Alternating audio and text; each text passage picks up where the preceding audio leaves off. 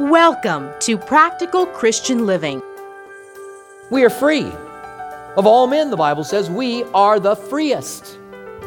But we want to use our freedom for the kingdom of God, not for our own sin. That's what vice is. A vice would be our sin, right? Like Miami Vice, right? Don't use your freedom for vice. Use your freedom to glorify God.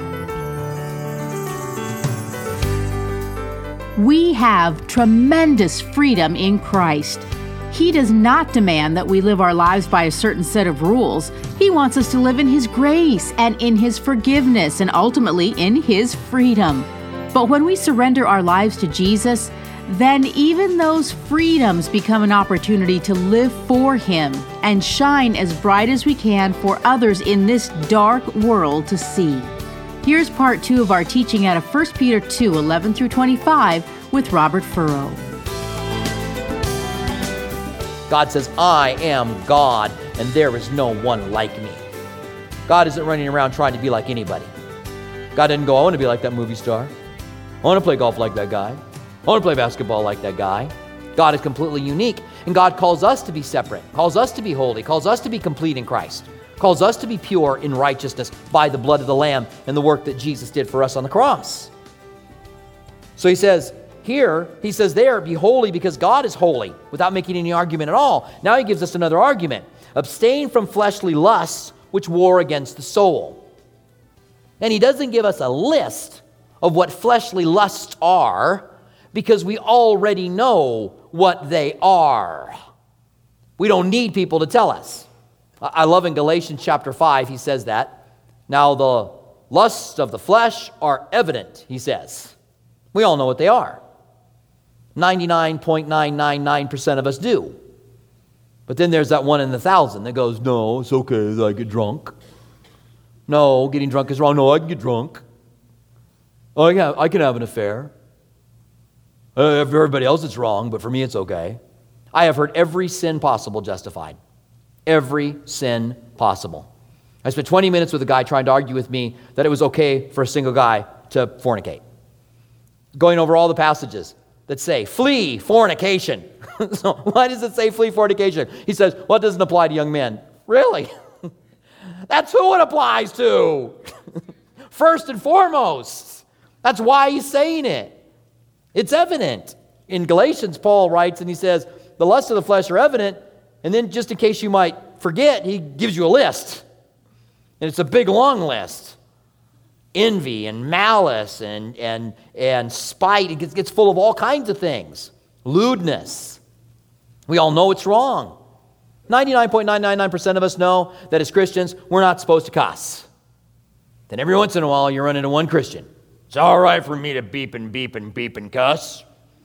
We don't live in a PG world. We live in a bleeping, bleeping R rated world.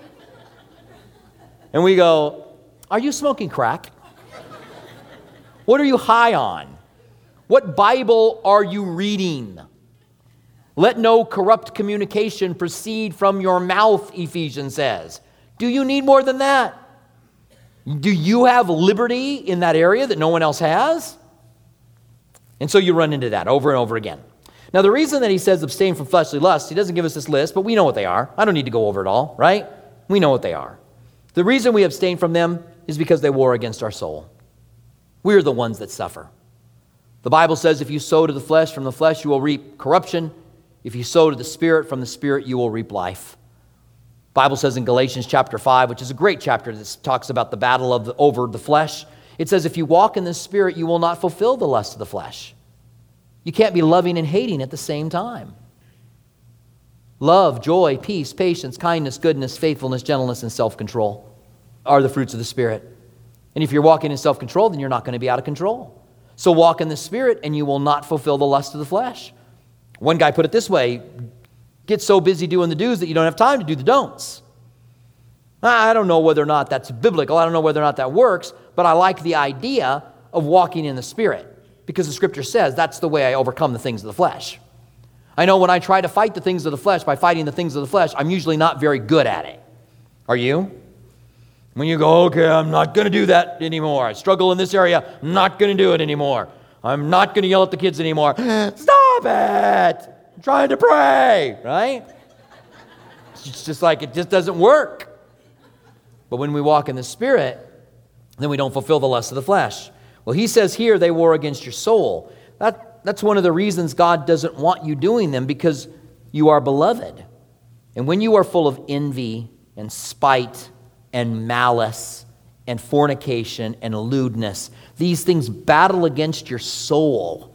So God says, I don't want you doing them. But that's not the only reason He doesn't want you doing them.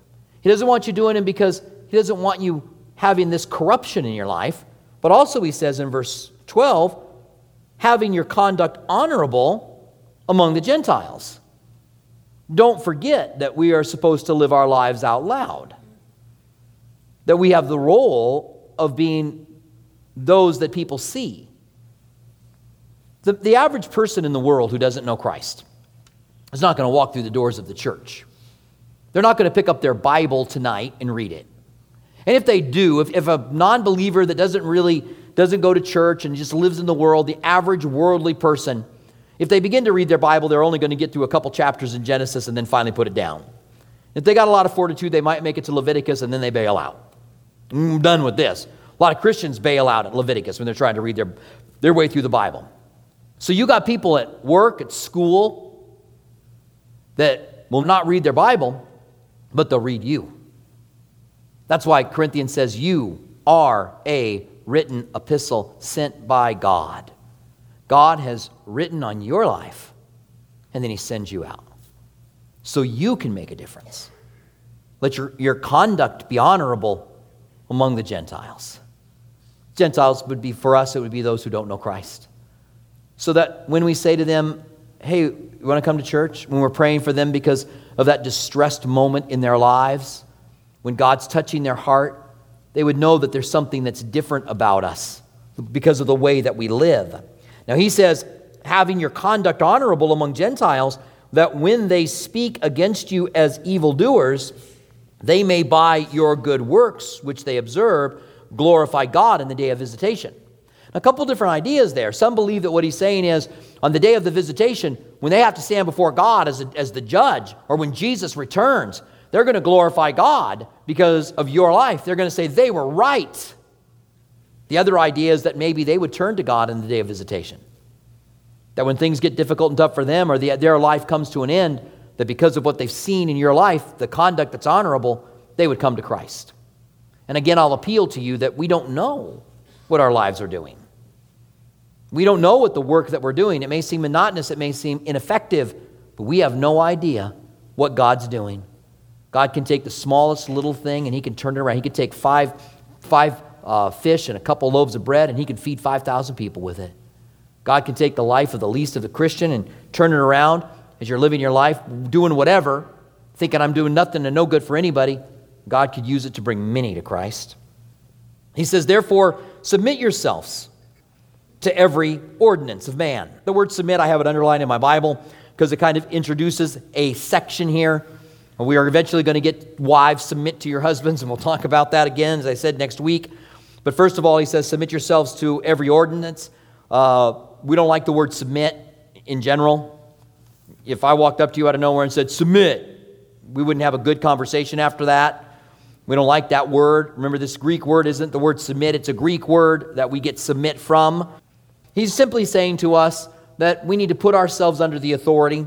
He says, Therefore, submit yourselves to every ordinance of man for the Lord's sake, whether to a king as supreme or to governors as to those who are sent by him for the punishment of evildoers and for the praise of those who do good.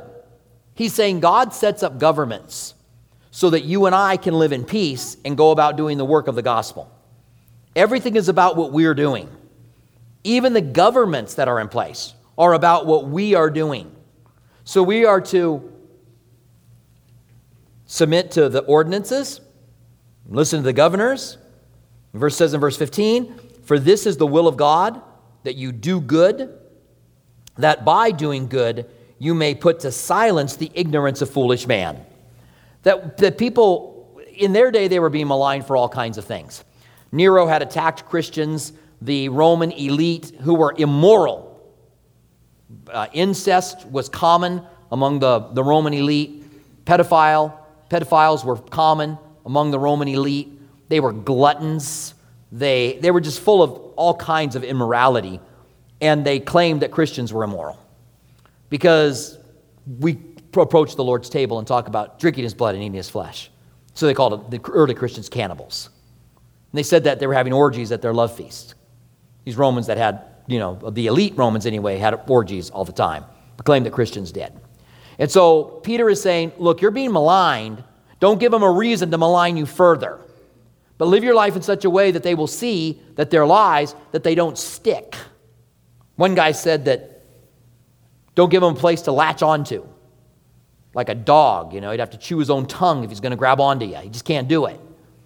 Don't give any place for those arrows to stick onto you by living your life in such a way. He says, For this is the will of God, that by doing good you may put to silence the ignorance of foolish men. These are the guys that are making these accusations, as free, yet not using liberty as a cloak for vice. We are free. Of all men, the Bible says, we are the freest. But we want to use our freedom for the kingdom of God, not for our own sin. That's what vice is. A vice would be our sin right? Like Miami Vice, right? Don't use your freedom for vice. Use your freedom to glorify God. And then he kind of has a play on words here. He says in verse 16, as free, yet not using liberty as a cloak for vice, but as a bondservant to God. A bondservant is a servant that chooses to be a slave. The days that the New Testament was written in, slavery in the Roman Empire, one out of every four people were slaves in the Roman Empire. Peter's writing to these people in Asia Minor, which are under the Roman Empire. One out of every four that are reading this are slaves, maybe even more, because I think it's more likely that a slave would read this. You go back to slavery in America, and you find that even today, the gospel songs we sing are influenced by the songs that were written by slaves that had commitments to Christ during that time. So, who would make themselves a bond slave? Who would be free and go, you know what, I think I'm, I'm going to be a slave? Well, it happened in the Roman Empire all the time. When someone couldn't pay their bills, they couldn't file chapter 11 or chapter 13. If you couldn't pay your bills, you went to debtor's prison. You could sell yourself as a slave and pay off your bills and not go to debtor's prison. So you're looking at debtor's prison or you're looking at being a servant. So you might know someone and say, Listen, I'll become your slave. Just pay off my debt. They would pay off your debt, and you would be a bond servant by choice. Maybe you were already a servant, and in Israel, every seven years, you got set free. But you had a family. Your family wasn't set free because they hadn't gone seven years yet. And so they had to wait for the next seven year to come around. So it could be a total of 14 years if they're born right after the seven year, by the time someone's set free. And so you realize my wife is still going to be in slavery. I'm free. My wife and my kids are in slavery. And so you might decide to stay there for that, the sake of your children. Also, that not all slave owners were evil people. Some of them treated their people good. And so it happened in history that a servant would say, You know what? I want to stay. I don't want to go free. I'll stay and I'll, I'll, be your servant. So they would take him to the door of their house. They would drive an awl through his ear, and that would allow him then to be a bond servant. So he's saying, You're free, but don't use your freedom for vice.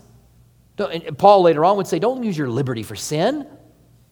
But instead, make yourself a bondservant to Christ. Take your freedom and say, Here it is, God, I'm yours. And I am now a servant because of you. Then he gives into this little uh, verse 17, which is a great verse. It's a kind of a little rapid fire section. Honor all people, love the brotherhood, fear God, honor the king. Those are good things. Honor all people. Hey, treat all people well. Honor all people. As a Christian, you want your, you want your conduct to be honorable in front of all Gentiles? then honor all people. Stop beating on your steering wheel and turning red faced when someone cuts you off. Just slow down and let them in. It won't kill you, I promise. I promise. You know, if they cut you off and slow down, don't scream and holler and yell at them. And if I cut you off, yeah, be nice. Honor all people, love the brotherhood.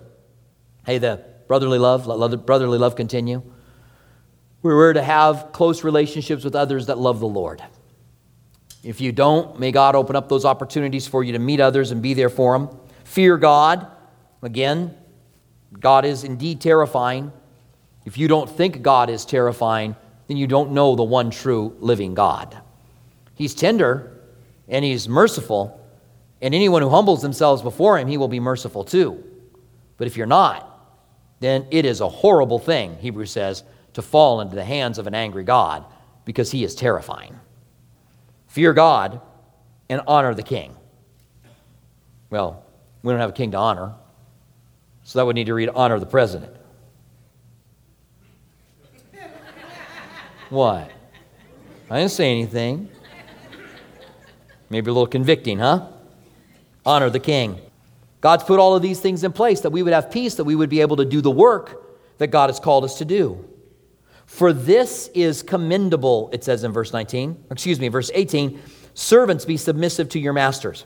Now, he, he, he continues on the idea of submission. So be submissive to the authorities and to the laws that are among you, because they're given there for your peace. You're going to be able to do the work. But now he says, slaves, be submissive to your masters. Why didn't he say, slaves, rebel? Slaves no longer be slaves. Slavery is evil. Slavery is immoral. Slavery is immoral. It's wrong. In 1865, they finally, the Congress, the House, the Senate finally voted that it was illegal to own slaves. Took a whole lot longer for things to change in America than just that law that changed. But do you know before that, it took hundreds of years of, of abolition, abolitionists that fought to abolish slavery for hundreds of years. And do you know that if you took a poll in the early 1800s before the Civil War, that about 50% of Americans, maybe even more, thought that slavery was okay? But slavery would be outlawed because slavery was wrong. And so it would eventually be outlawed. But when people came to Christ in the Roman Empire, where one out of every four were slaves, when they became slaves, God was calling them as slaves now to live for Him. He wasn't calling them to rebel and do away with slavery. He was calling them as slaves that they would live for him as slaves, that their masters might even come to Christ. Later on, and we're going to get there not too long from now, we'll get to the book of, of Philemon. And Philemon is a slave, a runaway slave. And he runs to Paul. And Paul knows his master, who he ran away from. And when Philemon shows up, he gets saved. Of course, he hangs out with Paul. He got saved. And so Paul writes back to Onesiphorus and says, Hey, buddy, you owe me. So when, when Philemon shows up, and Philemon showed up with a letter, showed up at the house as a runaway slave and gave the letter to him, and he took the letter and he opened it up and said, You know, Philemon has become my brother, and you better be nice to him. You don't have to be, but you owe me, and I'd be really grateful if you'd send him back. so Paul, in essence, says, I'm sending him back to you, and I want you to remember that you owe me for whatever reason. And we, we're not told in the letter what he owes Paul or how he owes Paul. But Paul, in essence, says, I want you to set him free and send him back. God's heart would, of course, be that all men would be free. But in whatever situation or circumstance you find yourself in, free or slave, that in all those circumstances you glorify God. You may be in an employment that is less than ideal. You feel like it gives you the right to behave poorly because they're just not treating you right. They're just not paying you fairly. They just aren't doing what they need to be doing, what's right to do. And maybe if everybody knew, they would agree with you. But if you live for Christ in the midst of that, that people will see that and be drawn to Christ. That's what he's saying. He says, For what credit is it when you are beaten for your faults? what a statement that is. And you take it patiently. Says, What do you get? What do you get if you're being beaten because you blew it? Now you're being beaten. You take it patiently.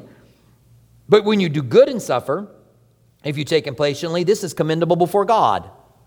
God will honor you when you suffer for doing good. And then he says, because this is what Christ did, for to this you were called. Called to suffer? Called to suffer when we didn't do anything? Well, yeah. Isn't that what Jesus already said? Blessed are you who are persecuted for my sake, for yours is the kingdom of God. For to this you're called, because Christ also suffered for us leaving us an example that you should follow in his footsteps. Christ suffered, and we should follow in his footsteps. When people mistreat us, we ought to try to find a way to really shine for Christ in the midst of it. People mistreat us today, and we say, Oh, no, you didn't. right? He says in verse 22 who committed no sin, nor was there any deceit found in his mouth. You know, we've committed sin, we have deceit in our mouth. Jesus had none. It says, who when he was reviled, did not revile in return. When they drove the nails through his hands and they spit at him and they yelled at him, he prayed, Father, forgive them, for they don't know what they're doing.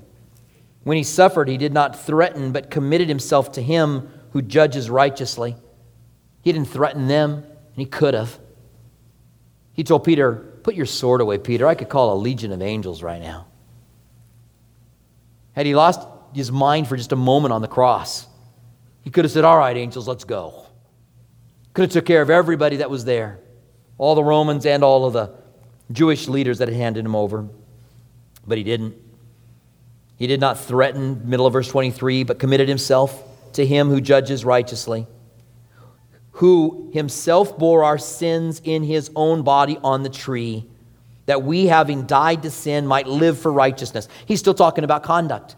Jesus bore our sins on the cross. He died on that tree that we might live in righteousness, by whose stripes we are healed. It is by the stripes that Jesus bore, the scourging, that we're healed. Not everybody is healed. Back in the 70s, there were a group of guys that began to teach that God heals everybody. And if you're not healed, there's sin in your life. Interesting thing is, is that most of those guys are dead because they died of something. If the Lord tarries, everybody's going to die. So that teaching falls apart sooner or later. And if you think it through, you would go, oh, yeah, people eventually die. And I don't know that I want to be 110 anyway. I think I probably want to go before I'm 110. I want something to get me at some point. But when someone who's in the faith dies, they're healed ultimately. They're healed when they're in the presence of the Lord because there's no more sick and there's no more lame and there's no more deaf in heaven. It's all, it's healed. And life is, is just fleeting anyway. Life is here one moment, it's gone the next. If you don't believe that, if you're younger, you probably don't believe it. Life seems so long, but just look around at all us old folks and we're nodding our head. Yeah. I was young yesterday. the day before yesterday, I was a kid. it just goes so fast. Life is, life is fleeting. Solomon wrote it in Ecclesiastes about how fast life goes by and just said, then serve God. Day by day, serve Him because life goes by so quick. He says, verse 24, who himself bore our sins on his own body on the tree, that we, having died to sin, might live for righteousness, and by his stripes were healed. For you were like sheep, having gone astray, but now returned to the shepherd and overseers of your souls. Jesus is the shepherd and the overseer of our souls. Remember, this section started off with him saying, not to fall into these fleshly lusts because they war against our souls. He's the overseer and he's the shepherd of our soul, and we need one who will eventually usher us into eternity. Close your Bibles with me. Let's stand for a minute. Let's pray. Father, we want to thank you as we look at this section in 1 Peter on conduct, Christian, the Christian's conduct. And we want people in our lives to be one to you without a word. We want our lives to be lived in such a way that people can see in us Christ, the hope of glory, without us saying anything. And then when we begin to speak, the words that we say will mean something. We pray that that would be the case. I also pray for those who are here today who don't know you. I pray that they would, by faith, call out to you today. In the name of Jesus, we pray. Amen. Thank you for joining us for Practical Christian Living with Robert Furrow. We hope that our verse by verse studies truly help you to see that God is real. He wants a personal relationship with you, and His Word is life changing. If you'd like to hear more of Robert Furrow's teachings, visit calvarytucson.com. For our local listeners, we invite you to join us at one of our two campuses. Our East Campus at Speedway and Camino Seco meets Saturdays at 6 p.m. and Sundays at 9:45 a.m.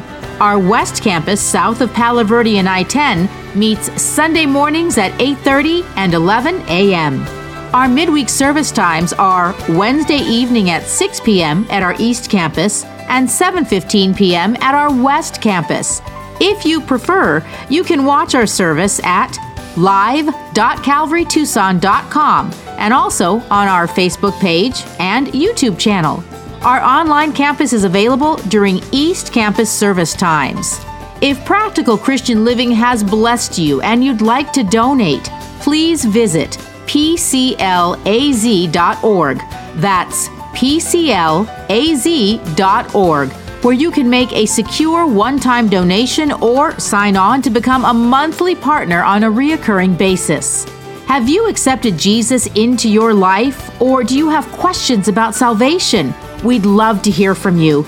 Email us at saved at calvarytucson.com. And don't forget to follow us on social media Instagram at Calvary Tucson or Facebook at Calvary Chapel Tucson. We want to remind our local listeners that you can watch Practical Christian Living TV Sunday mornings at 8:30 a.m. on KGUN 9. Thank you for joining us for Practical Christian Living.